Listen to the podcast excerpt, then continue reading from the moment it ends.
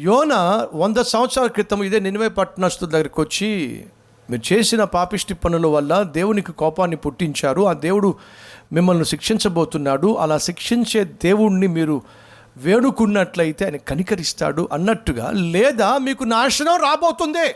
మీరు చేసిన పాపాలు పండినాయ్ శిక్ష రాబోతుంది. నలభై రోజుల్లో ఈ పట్టణం నాశనం కాబోతుంది అని ప్రకటించినప్పుడు వాళ్ళు ఏం చేశారు? విన్నారు విశ్వసించారు. విధేయతను చూపించారు. విరిగి నలిగిన మనస్సుతో విన్నపం చేశారు. నాయనా మమ్మల్ని క్షమించు.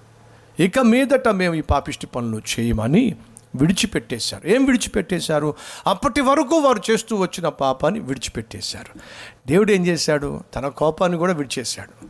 శిక్షిస్తానో అన్నటువంటి మాటను కూడా పక్కన పెట్టేశాడు. అనగా ఒక సేవకుడు సూటిగా దేవుని ఆత్మతో దేవుడు చెప్పమన్నటువంటి వార్తను నీకు చెప్తున్నప్పుడు యోనా అంటున్నప్పుడు విన్నారు విన్నవారు విశ్వసించి విధేయతను చూపించి విన్నవించి విడిచిపెట్టినప్పుడు జరిగింది ఏమిటయా అంటే రక్షించబడ్డారు కాపాడబడ్డారు. నహూమో ప్రకటిస్తున్నప్పుడు విన్నారో కానీ విర్రవిగారో ఫలితము విరిచివేయబడ్డారో ఈరోజు నీ ఇష్టం. యోనా ప్రకటించినప్పుడు నినివే పట్టణస్థులు విని విశ్వసించి విధేయత చూపించి రక్షించబడినట్టుగా ఈరోజు నువ్వు రక్షించబడతావో? నహూము ప్రకటన చేస్తున్నప్పుడు విని కూడా విధేయత చూపించకుండా విశ్వసించకుండా విర్రవీగి అంటే విరిచివేయబడతావో అది నీ చేతిలో ఉంది. ప్రియ సహోదరుడా సహోదరి కొట్టుకుపోకుండా సమాధి కాకుండా నీ జీవితం కొనసాగాలి అంటే ఒకే ఒక్క సూత్రం ఏమిటి? దేవుడు ప్రకటిస్తున్న ఈ వాక్యాన్ని వినే. నేనే ఆ పనికి మాలిన వాణ్ణి. నేనే ఆ పాపిష్టి పనులు చేస్తున్న దాన్ని. నాతోనే ఈరోజు దేవుడు మాట్లాడుతున్నాడు. నా కోసమే దేవుడు సమాధిని సిద్ధం చేస్తున్నాడు. వినో నినివే ప్రపంచంలోనే బహు పెద్ద పట్టణము గొప్ప పట్టణము. దాన్నే సమాధి చేసి పడేశాడు. అడ్రస్ లేకుండా చేసి పడేశాడు. నువ్వు ఎంత? ఒకసారి ఆలోచించు. ఆరు అడుగులు తవ్వి లోపల పెడితే ఎంతమంది కావాలి? నలుగురు. అంత చిన్నది నీ జీవితం. కొన్ని లక్షల మంది ఉన్నటువంటి మహాపట్టణాన్ని దేవుడు ఒక్క దినంలో సమాధి చేసి పడేశాడు. నువ్వెంత? నేనెంత? దేవునికి వ్యతిరేకంగా జీవిస్తే. ఈరోజు మనల్ని మనం సరిచేసుకుందామా? ఉన్న ఫలానా ఉన్న చోటే. ప్రభు నీకు వ్యతిరేకంగా మేము జీవిస్తే అది మాకు క్షేమం కాదు. ఇందాక చదివాం కదా మొదటిగా. విని విశ్వసిస్తే ఆశీర్వాదం. వినకపోతే శిక్ష.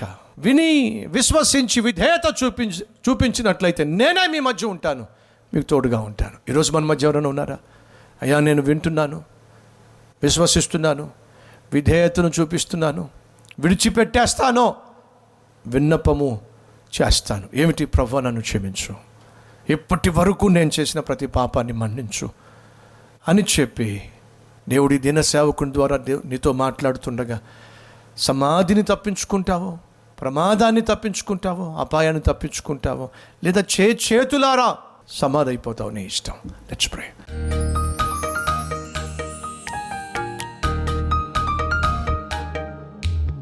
మహాపరిశుద్ధుడు అయిన ప్రేమ కలిగిన తండ్రి నహూము ద్వారా సూటిగా స్పష్టంగా మాతో మాట్లాడావు. నహూము ఏ రీతిగా? నినివే పట్టణస్థుల పాపము చూసి నువ్వు సమాధిని సిద్ధం చేస్తున్నావు అనే హెచ్చరిక చేసినప్పటికీ కూడా వాళ్ళు నీ మాటకు ఏమాత్రము విలువ ఇవ్వలేదు కాబట్టి నినివే పట్టణాన్నే సమాధి చేసి పడేశావు.